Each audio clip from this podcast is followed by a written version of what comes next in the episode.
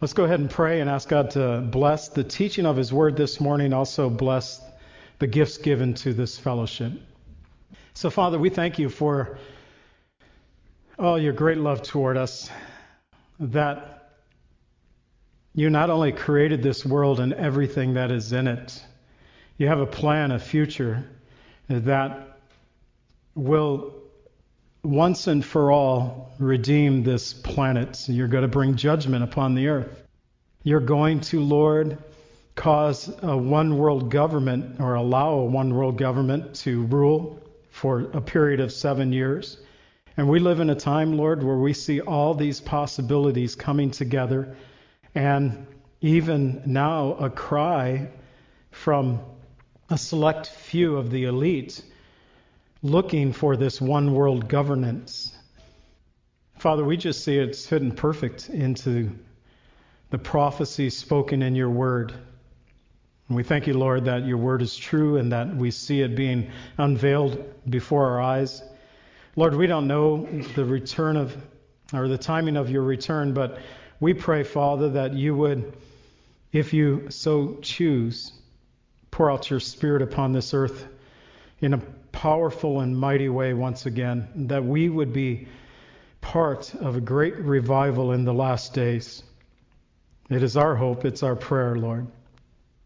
So be with us as we teach through your word this morning, Lord. Help us to hear what the Spirit says to the church, to this church this day.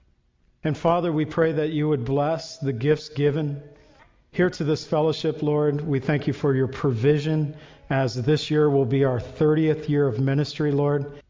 That's all you. You've provided for us all these years, and we thank you for past provision, for present provision, and for future as well. So be with us now, Lord, as we look in your word. We pray in the name of Jesus. Amen. All right. I like that amen. Even from the little ones. Well, today we're continuing our journey, a chronological journey through the Gospels, which simply means I'm trying to order the Gospels, Matthew, Mark, Luke, and John, and put them together as they would fit. And today that has us looking at the birth of Christ. That's why we sang a couple of Christmas songs. And we have one more for you before we're done today because we're looking at the birth of Christ, we'll be in Matthew's gospel and Luke's gospel this morning. And we are going to today look at the birth of Christ, and we're going to find the angel's visit to Joseph in Matthew 1, verses 18 through 25.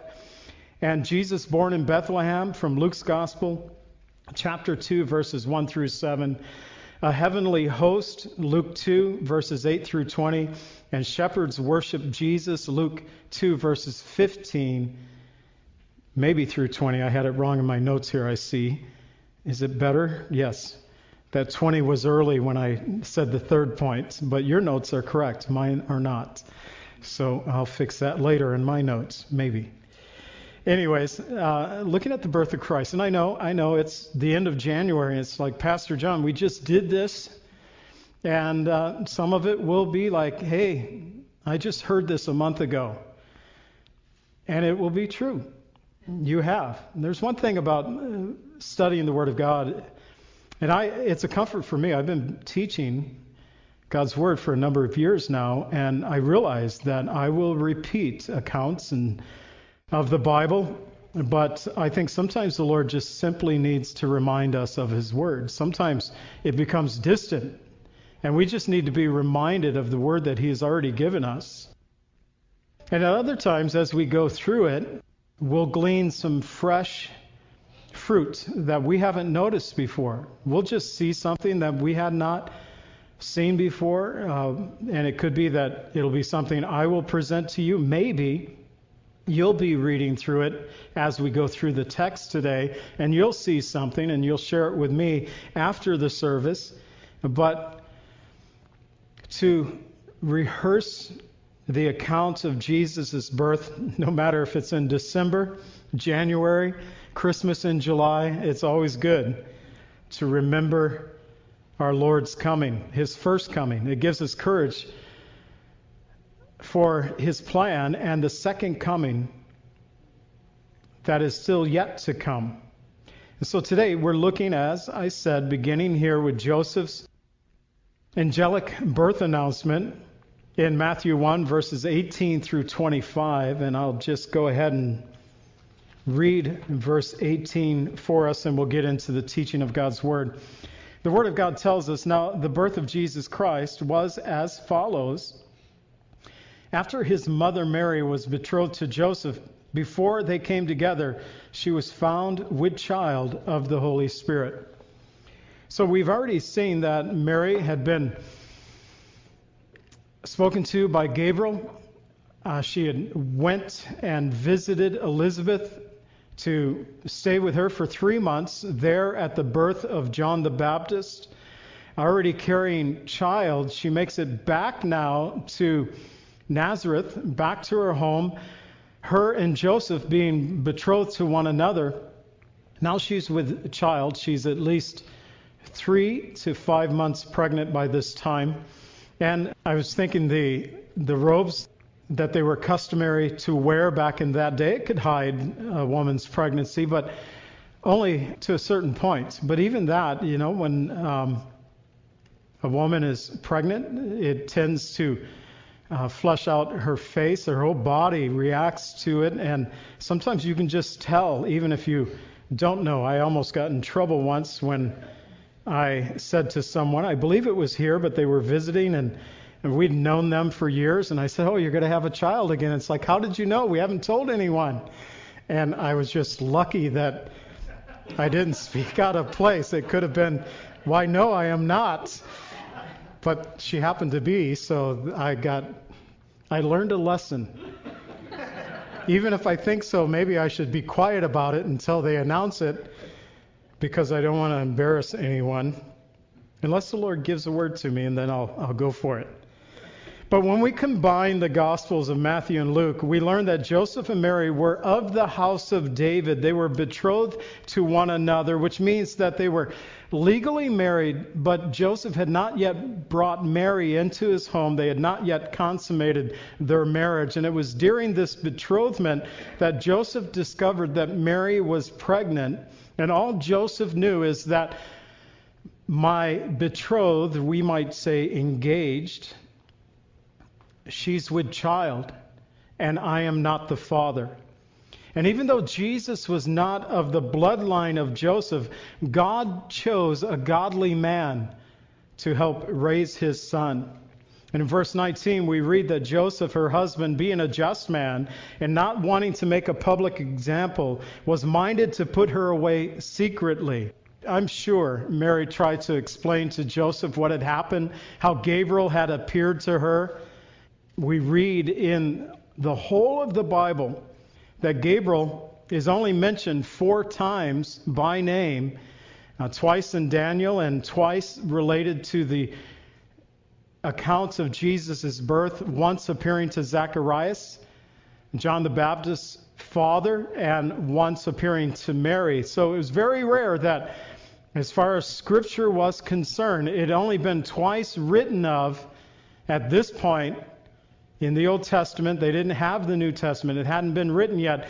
So only twice in all of the Bible had Gabriel been mentioned. And now Mary trying to explain to Joseph, well, this is Gabriel. He came to me, you know, he's the angel that stands in the presence of God. I'm sure she tried to explain what Gabriel had told her when she questioned, How could this be since I have not known a man? And Gabriel's response to Mary in Luke 1:35 saying the Holy Spirit will come upon you. The power of the highest will overshadow you. Therefore also that holy one who is to be born will be called the son of God. I am sure she told him all these things. And yet I would envision that he had a hard time believing her as would any of us Ironside, Harry Ironside, wrote regarding Jesus' virgin birth. Unbelievers have said that it is impossible to accept the Bible's teaching of a virgin birth because it involves a biological miracle. What it really involves is the omnipotent power of God And the reverent believer can accept this without hesitation. Here we simply have the Holy Spirit of God producing by divine power and creative energy the body of the Lord Jesus Christ in the womb of the Virgin. When he came into this world, he was to be known, therefore, as the Son of God. He who had been from eternity, God the Son, became in grace as man the Son of God that he might be our kinsman redeemer. If we believe in the beginning God created the heavens and the earth, then the Lord causing a virgin to be with child would be nothing to him. But Joseph came to believe in the virgin birth, and he spent the rest of his life watching over God's Son. This is how Joseph came to believe. In verses 20 and 21, it tells us, But while he thought about these things, behold, an angel of the Lord appeared to him in a dream, saying, Joseph, son of David, do not be afraid to take to you Mary, your wife, for that which is conceived in her is of the Holy Spirit. And she will bring forth a son, and you shall call his name Jesus, for he will save his people from their sins. In Matthew's gospel, Joseph had been seen as a just man. It's already been mentioned to us in verse 19. But I also see that he was a compassionate man, that he was obedient and an honorable man. And so we find when I look at Matthew chapter 1, verses 18 through 25, I see of Joseph a man who was just, the Bible tells us that, compassionate, obedient, and honorable. He was compassionate because he did not want to make Mary a public example, but decided to put her away secretly. Betrothment was different than an engagement that we have today. It's not a girl giving a ring back to a guy saying we're you know the wedding's off. They had already signed a legal contract, so they had to have a legal divorce and so that was the putting her away secretly. He was going to privately divorce her. He did not want to make a public example. If we take it all the way back to the book of Deuteronomy in the Old Testament, uh, from Joseph's perspective at this point, before he believed in the virgin birth, she was a virgin that had gotten pregnant, and according to Deuteronomy, the man who got her pregnant and the woman should have been stoned to death. That was what the law taught. They did not do this by this point in time. There would have been a legal divorce, though. And that's what he was thinking about. So he was compassionate. Even though he felt that he had been wronged by her, he didn't want to make a public example out of her. He was obedient because he would believe the angel's testimony. And finally, the angel's testimony combined with the word of God, we see that this honorable man would take Mary to be his wife. Along with his name, the name of Jesus, we also find the mission that's given to us by the angel. He said, For he will save his people from their sins. So we not only have Jesus, or in the Hebrew, Joshua, Jehovah is salvation, but we have the mission of Jesus Christ given to us even before his birth. He will save his people from their sins. The Bible tells us in Philippians 2, verses 9 through 11. Therefore, God, who has highly exalted him and given him a name which is above every name, that at the name of Jesus every knee should bow, those in heaven and those on the earth, those under the earth, that every tongue should confess that Jesus is Lord to the glory of God the Father. At the name of Jesus, Jesus, Jehovah, is salvation in verses 22 and 23 of Matthew chapter 1. And so all this was done that it might be fulfilled, which was spoken by the Lord through the prophet, saying, Behold, the virgin shall be with child and bear a son, and they shall call his name Emmanuel, meaning God with us. The angel, and this angel that speaks to Joseph is never named. So we might like to say Gabriel, but He's not named. And it's not the only time that Joseph will through a dream by night, be visited by an angel. We find that every time Joseph is directed by the Lord, it's through this process of the night visions, uh, an angel coming to him as he dreams. He's being directed by God. We'll see it next week as well. But the angel said that this was done that the word of the Lord might be fulfilled, which was spoken by the prophet. That is from Isaiah 7, verse 14. But the angel, I want us to note that the angel validated his prophetic word to Joseph by the very word of God. And that's important for us to know today. There, people may come to us. Years ago, I played in a Christian band for 10 years, and we were playing at a Christian festival called Cornerstone, and a pretty large festival. And there was a band called One Bad Pig. It's a punk rock band, and uh, their bass player at the gig prior to getting to the festival, uh, their the bass got stolen, and so they put a plea out to the band members there. We have a bass player that doesn't have a bass guitar. And so I said, You can use my bass. Now, I should have watched the guy play before I volunteered my bass guitar for him. It was a punk rock band. I should have known better. When they first walked out on stage, the guitar player was holding a guitar over his head and he had a flash pot in it. And so the guitar was exploding. And I thought, I only have one bass, and I might just have sacrificed it. And uh, he picked, and he picked hard, and it left some marks on my bass guitar.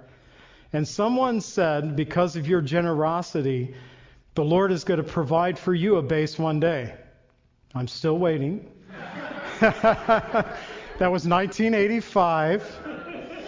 Uh, maybe Maybe it's just a matter of timing, but uh, I'm waiting. Sometimes someone may speak a word to you, and that word could be true, and it could be from the Lord. Confirmation from the Word of God helps to validate those things as well. So sometimes it's good not only to hear the Word being prophesied by someone, but to be able to validate the prophecy by the word of God. And that's what this angel did. He said, Mary's with child, it's of the Lord. And here it is in scripture, Isaiah 7:14, behold the Lord himself will give you a sign. The virgin shall conceive and bear a son and call his name Emmanuel. And one wonderful truth to ponder, Jesus was born in fulfillment of scripture, our Emmanuel. And it's through faith in his name that God is with us.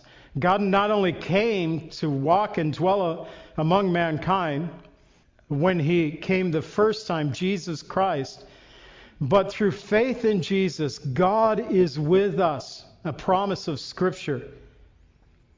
And so it was. In verses 24 and 25, then Joseph, being aroused from sleep, did as the angel of the Lord commanded him, and took to him his wife, and did not know her till she had brought forth her firstborn son, and called his name Jesus.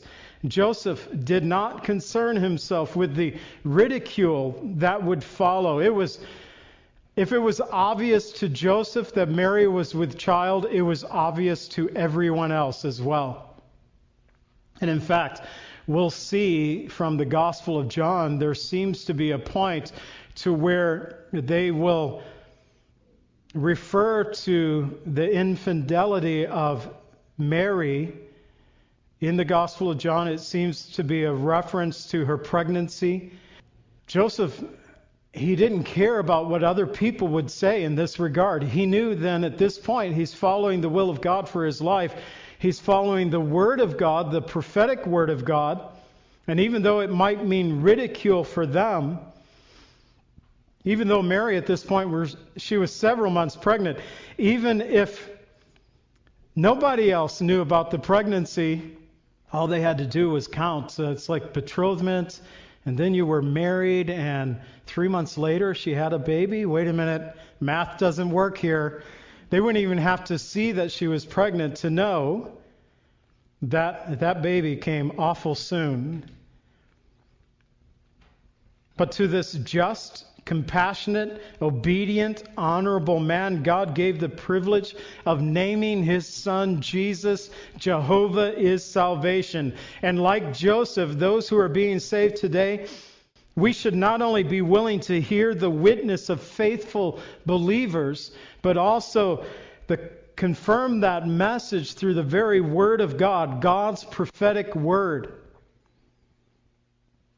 And have you received God's gift of salvation by believing and receiving Jesus as the Lord and Savior of your life? I didn't put this in my notes, but just to point out that Joseph did not know her, we talked about this at Christmas, did not know her until the child was born, meant that, as it did every other time when they used that term regarding a husband and wife in Scripture, they did not have sexual relations until after Jesus was born.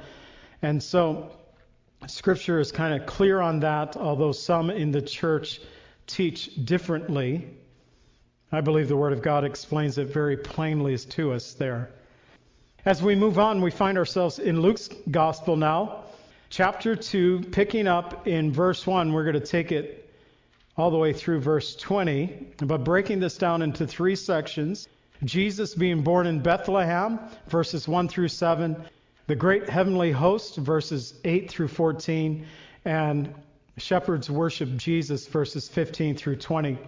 So now we find from Luke's Gospel, reading from verses 1 through 3, and it came to pass in those days that a decree went out from Caesar Augustus that all the world should be registered. This census first took place while Quirinius was governor in Syria. So all went to be registered, every one to his own city. Caesar Augustus he was the first emperor of the Roman Empire, and during his lifetime, there was, even though there was wars, there were the expansion of the Roman Empire, in the Mediterranean region, they had about 20 years of relative peace. Now we know from reading the Gospels that the Jews did not like the Romans being in Israel or being in Jerusalem, and it would cause conflict and friction, and it already has. And we'll read a little bit about that as we go through the Gospels. But it was during this Pax Romana, or this Roman peace, that Christ was born. Gamaliel would also speak of the census in Acts chapter 5, verse 37. He would say, Judas of Galilee rose up in the days of the census and drew away many people after him, the days of the census. Now, I mentioned that. It's mentioned twice in Scripture for us, and technically, Luke is the one who wrote about it both times. Here in Luke's Gospel and in the book of Acts, Luke being the author of both of these books, historians haven't found evidence of this census, so some have argued that they're just making this up. It didn't exist. They had actually argued that Pontius Pilate was a figure that also didn't exist because they could find no evidence of Pontius Pilate. And then one day, as they normally do there in the land of Israel, they're digging around, maybe wanting to make a, a pizza place or something, and they uncover some things. And one day they found a stone that had Pontius Pilate's name on it. It is now in the museum in Jerusalem. And they found it in Caesarea, and what they discovered happened is that once he wasn't the governor of Judea anymore and he was ousted, he caused a lot of friction. They didn't want his name around anymore, so they took the stone down and they reused it. So, what do you do? I was a brick mason, I know very well. All you have to do is flip it around, turn it over and erase the name, just bury it in a wall somewhere. But what they did was bury history for us, and not just this stone now. And we need to keep in mind, though they discover things, sometimes it takes a, a while to process. So back in the Six Day War, in 1968 and 69, they had unearthed the Hebrew Jerusalem University had unearthed a bunch of things, and they came and eventually, going through all that they found, they found this ring that had a stamp, a picture of a wine vessel, and Pilatus was on the ring itself. It's believed that this Pilatus, this signet ring, was the ring of Pontius Pilate. As the article states here, the New Testament's executioner of Jesus. Pilate was the fifth of the Roman leaders in Judah, apparently the most important of them. He ruled, as the article would state, from the years 26 to 36. But it was during this era of the Pax Romana, this time of Roman peace, that the true Prince of Peace, Jesus Christ, was born. And the Bible tells us in verses 4 through 7 that Joseph went up from Galilee out of the city of Nazareth to Judea to the city of David to a place called Bethlehem because he was of the house and lineage of David to be registered with Mary, his betrothed wife, who was with child. So it was while they were there, the days were complete for her to be delivered. She brought forth her firstborn son, she wrapped him in swaddling cloths and laid him in a manger because there was no room for him in the inn. So Caesar's census caused a very pregnant Mary to be moved from Nazareth to Bethlehem. If you look at the map today, if you map quest this, it's 90 miles by direct travel.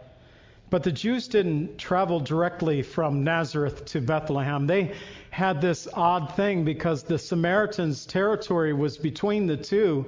They did not want to, especially if they were going to some religious festival in Jerusalem, they didn't want to be considered unclean by going through the Samaritan territory, so they went the long way. It could have been like a 150 mile journey for them. But it was Caesar who gave the command that caused Joseph to take his very pregnant wife from Nazareth to Bethlehem. And it was God moving the heart of Caesar to make sure this prophecy would be fulfilled. The Bible tells us, and we need to remember this today. Proverbs 21:1, the king's heart, the president's heart, the ruler's heart, the dictator's heart Throw in any word you want there, but the king's heart is in the hand of the Lord. Like the rivers of water, he turns it wherever he wishes. Not only was Jesus to be born of a virgin according to Isaiah 7:14, he was to be born in Bethlehem according to Micah 5:2, of the tribe of Judah according to Genesis 49:10, and in the house and lineage of David according to 1 Samuel 7, verses 11 through 16. At Christmas time, Pastor Kevin taught, and I'm, I'm reading this from gotquestions.org. He talked about this word in. It's kataluma in the Greek, and it can be translated as guest room. And so some argue that this was not a cave, not a barn, but a lower section in someone's house. And I was thinking about this this morning. It would be like people coming over to our house, and we have a guest. We actually have two rooms where people can sleep. But let's just say that they're all filled up, as it was on New Year's Eve. Kevin, Melissa, the family all there together. All the rooms of the house were occupied, and uh, Mackenzie was sleeping on a very comfortable couch, but she was on the couch downstairs. So what if we had all the rooms occupied, the couch, uh, couches, we have more than one, occupied, and it was like, we have no room left, but there is the basement. You can go down to the basement. And if we'd play it out in modern times, it wouldn't be a manger, it would be an old suitcase that John and Lily had down there that became the crib for the baby. So some think that this kataluma, the guest room, speaks about a place in their society where at night, if it was a small family that had just a few animals and stuff, they would bring the animals in at night for shelter and protection. That they were actually staying in this lower section, the guest room, the kataluma, and not a stable in the sense. But no matter. I mean, we can theorize about this. Was it a barn? Was it a cave? Was it a lower section of the house? The kataluma technically would have been the guest room that would have been occupied. There was no room in the kataluma, so you can stay in the lower section of the house. It really doesn't matter in regards to where the birth took place. What does matter is that Jesus came from heaven's glory, not as a man, but as a babe. Jesus, the great high priest of God, was not clothed in priestly linen, but at his birth he was swaddled in the swaddling clothes. Jesus, the King of glory, not born in a king's palace, but in a lowly manger he was laid. Jesus, the creator of the world, was not welcomed by the throngs of humanity, but was birthed in seclusion in a stable in Bethlehem. Micah 5:2 tells us, But you, Bethlehem Ephrathah, though you are little among many, among the thousands in Judah, yet out of you shall come forth to me the one who shall be ruler in Israel, whose going forth are from old, from everlasting. And God moved the heart of an emperor in order that Jesus would be born in Bethlehem. And if God can move the heart of an emperor, don't you think he's able to move our hearts as well? That's my prayer. Often, when I know the Lord needs to do work in my own life or in someone else's life, and I may be able to speak to someone, but it's the Spirit that can move us. And Lord, please move our hearts. So, a great heavenly host, verses 8 through 14, and although an emperor, a governor, a king, an innkeeper were all unaware of the Messiah's coming, his birth came with several supernatural birth announcements, as we have seen already. His birth was also the subject of biblical prophecy. Of, we've already looked at Isaiah 7:14, Micah 5:2, Genesis 49:10. I've mentioned these already. 2 Samuel 7 verses 11 through 16.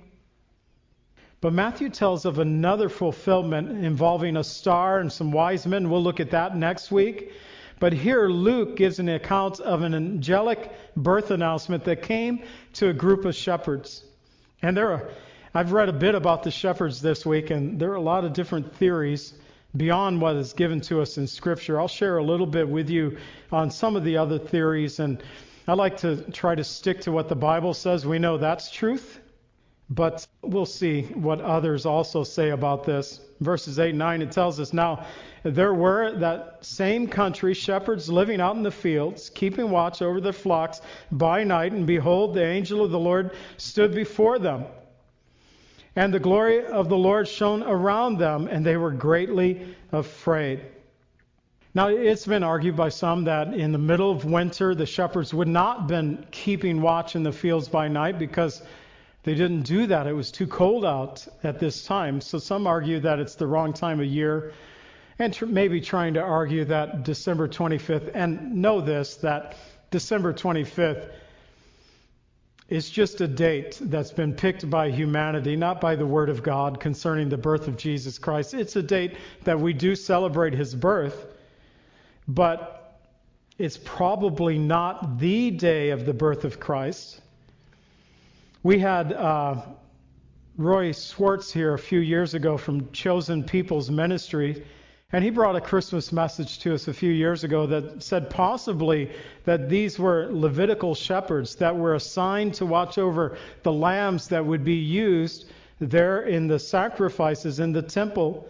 And so once again, I looked up this possibility, and this is what I found on this. These shepherds may have been men who were accustomed to preparing lambs, which symbolically represented the Messiah in their cleanliness, their perfection and their sacrifice on the altar of the temple.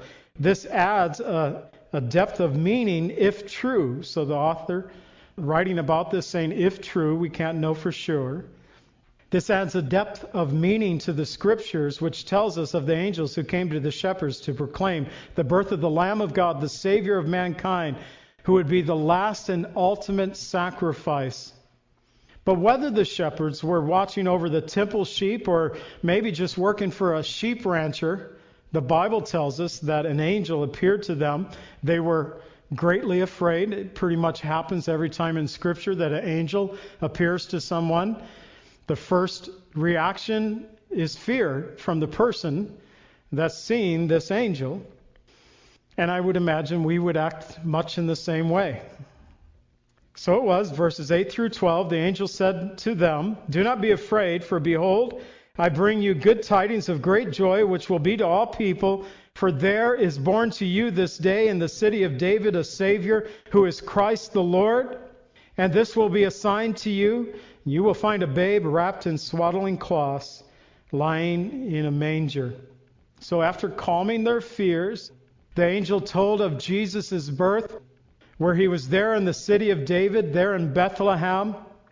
And this was a message of good tidings, a message of great joy, because Christ the Lord had been born in Bethlehem, and specifically stating about this babe that he is Savior he is Christ and He is Lord.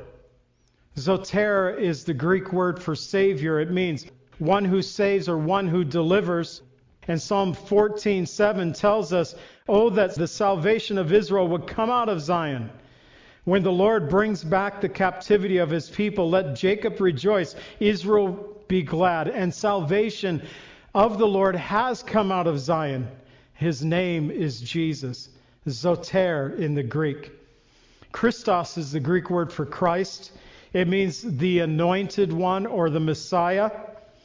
And Psalm 2, verses 2 and 3 says, And the kings of the earth set themselves, and the rulers take counsel together against the Lord and his anointed, saying, Let us break their bonds in pieces and cast away their cords from us. His anointed, he is Christ, he is Christos.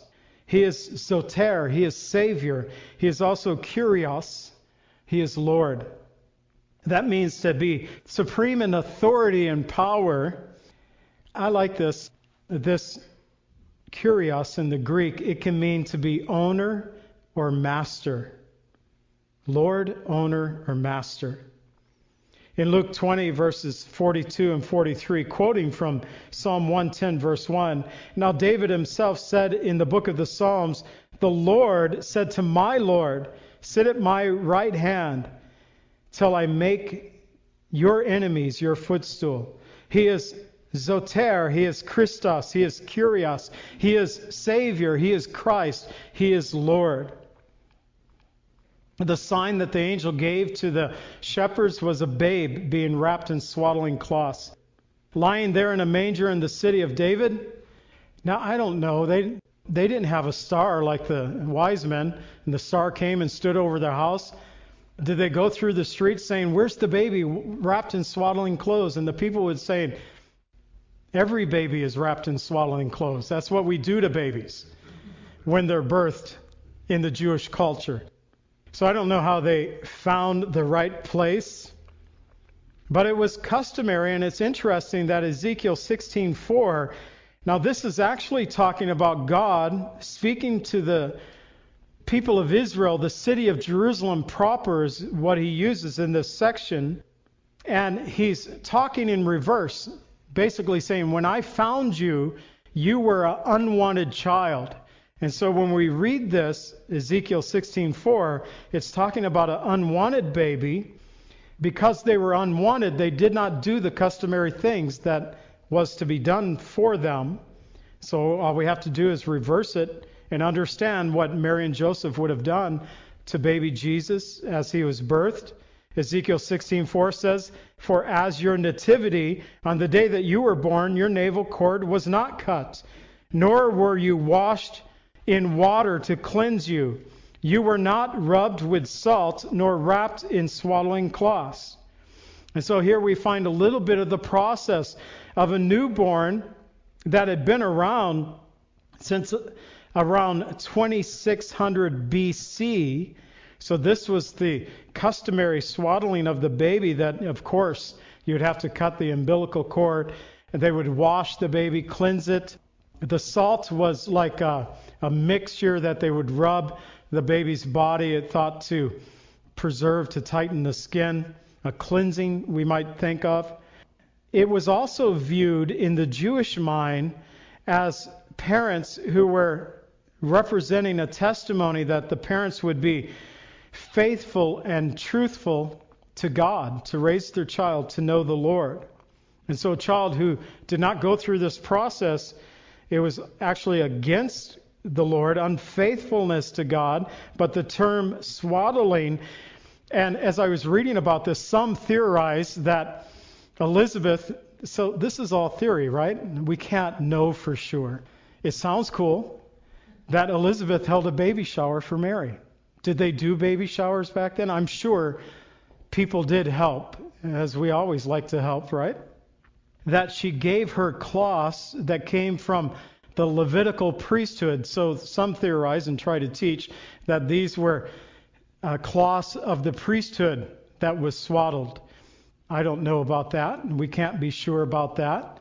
What I liked historically is that a mother would take the swaddling cloth and they would embroider in the cloth for Jesus. It would have been the symbol of the house of David. Now that would be cool. This was a custom that they had.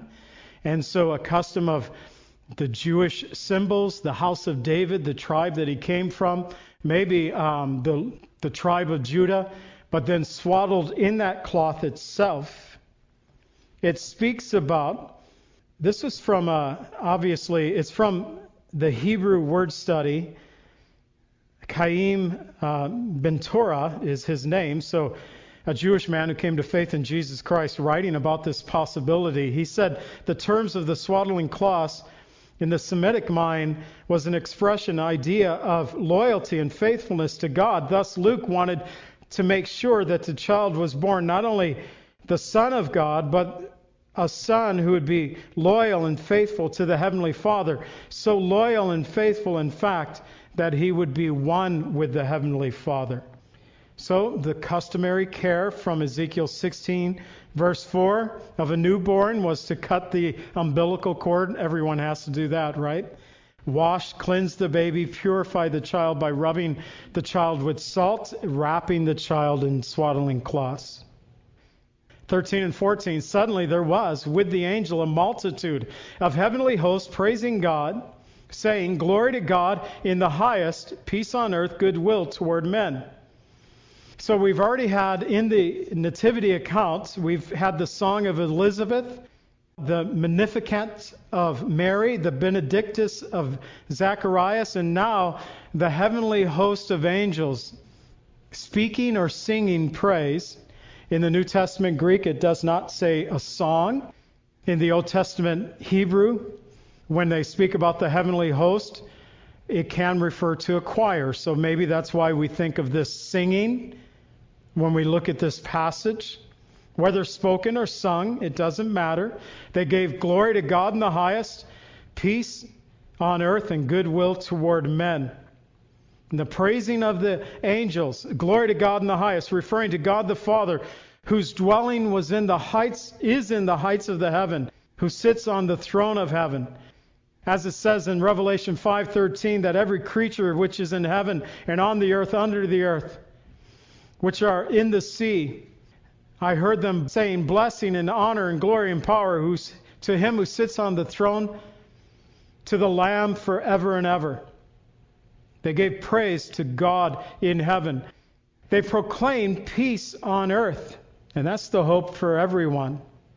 But only true peace can come through the Prince of Peace, Jesus Christ. As it says in Ephesians 2:14, for he himself is our peace, who has made both one, who has broken down the middle wall of separation, verse 15, having abolished in his flesh the enmity, that is, the law of the commandments contained in the ordinances, so as to create in himself one new man from the two, thus making peace. Jesus, He himself is our peace. And finally, they proclaimed God's goodwill toward humanity. And this is what the Word of God tells us in 2 Peter 2 or 3 9 that God is not willing that any should perish, but that all should come to repentance. Goodwill toward humanity. This is the will of God, that we might be saved. So Jesus was born that he might be Savior, Christ, and Lord of our lives. And finally, we look at verses 15 through 20. Reading verses 15 and 16, the word tells us so it was. When the angels had gone away from them into heaven, the shepherds said to one another, Let's now go to Bethlehem to see this thing that has come to pass, which the Lord has made known to us.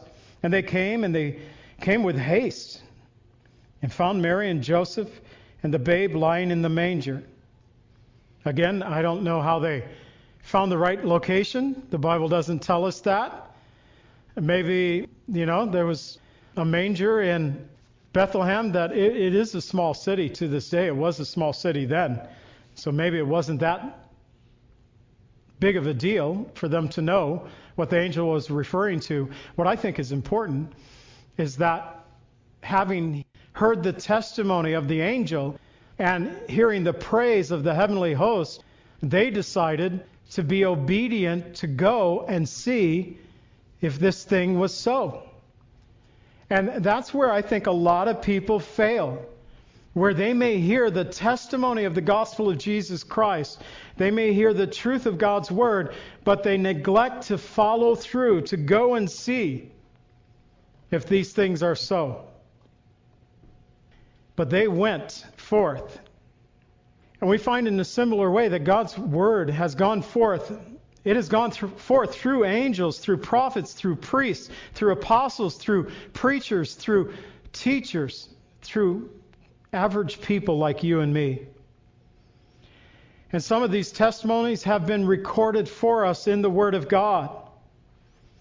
He's given us a book that relays the truth of God to give instruction to God's people. And sometimes all we need to do is to look to the source, hear a testimony from someone, but check it out.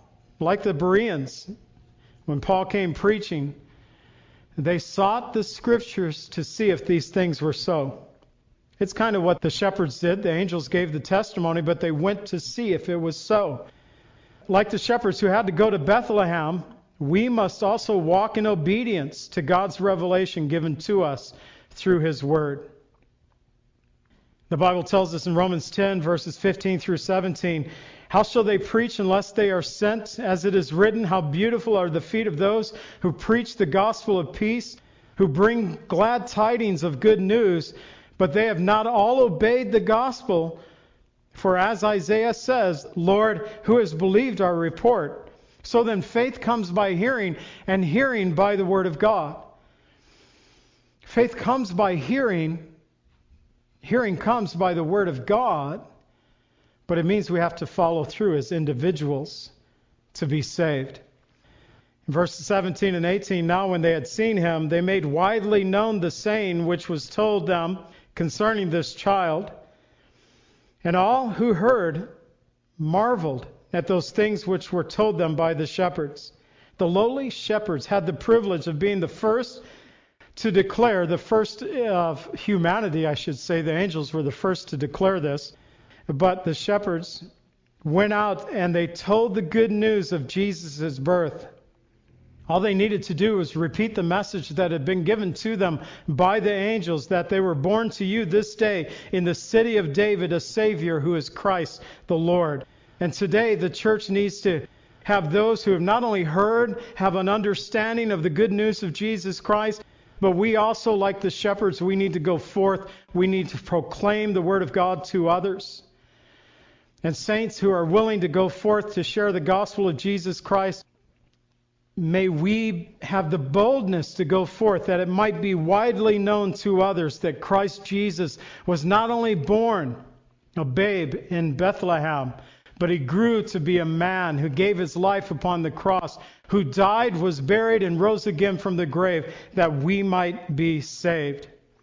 But for Mary, in verses 19 and 20, and we close with these two verses. She kept all these things and pondered them in her heart. And the shepherds returned, glorifying and praising God for all the things that they had heard and seen as it was told them. Mary, who had a deeper understanding concerning Jesus' birth, kept all these things. She pondered them in her heart. She didn't have total understanding at this point. And I think for us, that's how it is as believers. Sometimes the Lord gives us a bit of knowledge of His Word, and maybe we have a bit that we ponder, we chew on, we think about. And the further knowledge might come later. For Mary, no doubt she considered her own angelic birth announcement Consider the words that were spoken by an angel, Gabriel, to Zacharias, and the words of Elizabeth, who had spoke a word to her when she came to visit her, and the baby leaped in her womb. The prophetic word that Zacharias would proclaim after the birth of his son. Uh, Joseph explaining to Mary that an angel came to me in a dream by night. No doubt they talked a lot about this. And now the shepherds coming and telling of their own great angelic birth announcement. Truly, Mary had much to keep and ponder in her heart. As for the shepherds being amazed by the angel's announcement, by the multitude of the heavenly host proclaiming the glory of God, by finding the babe lying in a manger wrapped in swaddling clothes, just as the angels had told them, they returned to their fields, glorifying and praising God and how appropriate for the shepherds who were accustomed to caring for little lambs to come and see the Lamb of God that takes away the sin of the world. And may we be willing to make widely known the gospel of Jesus Christ to others. Today we've seen this chronological journey through the Gospels. We're only in chapter 4. I don't know how else to describe these teachings, but to take it week by week, chapter by chapter as we go through. I was talking to some pastors this weekend, and uh, they were asking me, What book are you using to go through the chronological journey through the Bible? I said, What do you mean, what book? I'm using the Bible. It's like somebody's already done it. And I said, Yeah, I know, but I'm going to try to do it myself first and then if I need help, I'll look for that help. And they even gave me counsel on what I should use. Although they have never done it before themselves, they admitted that. So we're at chapter 4. We have a long way to go. But today we've seen an angel visits Joseph in Matthew's Gospel, chapter 1, verses 18 through 25. And I'd ask the question at the end of that section Have you received God's gift by believing and receiving that Jesus is Lord? Secondly, we looked at Jesus being born in Bethlehem in Luke 2, verses 1 through 7. And I had mentioned then at the close of that section, as God moved the heart of an emperor, so too can he move our hearts to receive Jesus as our Savior. And the third point, we had a great heavenly host, Luke 2, verses 8 through 14. And we learned there the significance of the message of the great heavenly host that Jesus Christ is Savior, Christ, and Lord. And finally, the shepherds worship Jesus. And I'd said in those final verses of Luke 2, verses 15 through 20, may we be willing, like the shepherds of old, to make widely known the gospel of Jesus Christ to others. Let's go ahead and stand, and we're going to close out in a Christmas song. For this, I am not going to be down front for prayer, but I would like to mention that if you have a prayer need, and just grab me after church and we can take some time to pray. Or if you have a prayer need and just want to let me know and Pastor Kevin know about it, you can write that out on the bulletin and put it in the agape box in the back, and we'll make sure that we'll be praying for those needs. But we want to go ahead and just close out in a song of praise, lifting up our Savior Jesus. And I wanted to be part of this song, and Julie wanted to be part of this song, but she's teaching Sunday school, so maybe she'll run up here, and that'll be okay. But let's pray. Father, we thank you for uh, this wonderful passage. I know, Lord, that we've rehearsed these things last month in December We've done it in church, we've done it privately, we've watched Christmas movies perhaps, Christmas songs being sung, but Lord, your truths are wonderful no matter when we look at them. I pray, Father, that you would encourage us as followers of Jesus Christ to not only receive from your word, but be willing to go forth and share that word with others, as we learned the shepherds did. We thank you, Lord, for the courage of Joseph, who was willing to take Mary to be his wife, even though they would face ridicule because of the question of that pregnancy. Others would not know the truth, or only a few others would know the truth.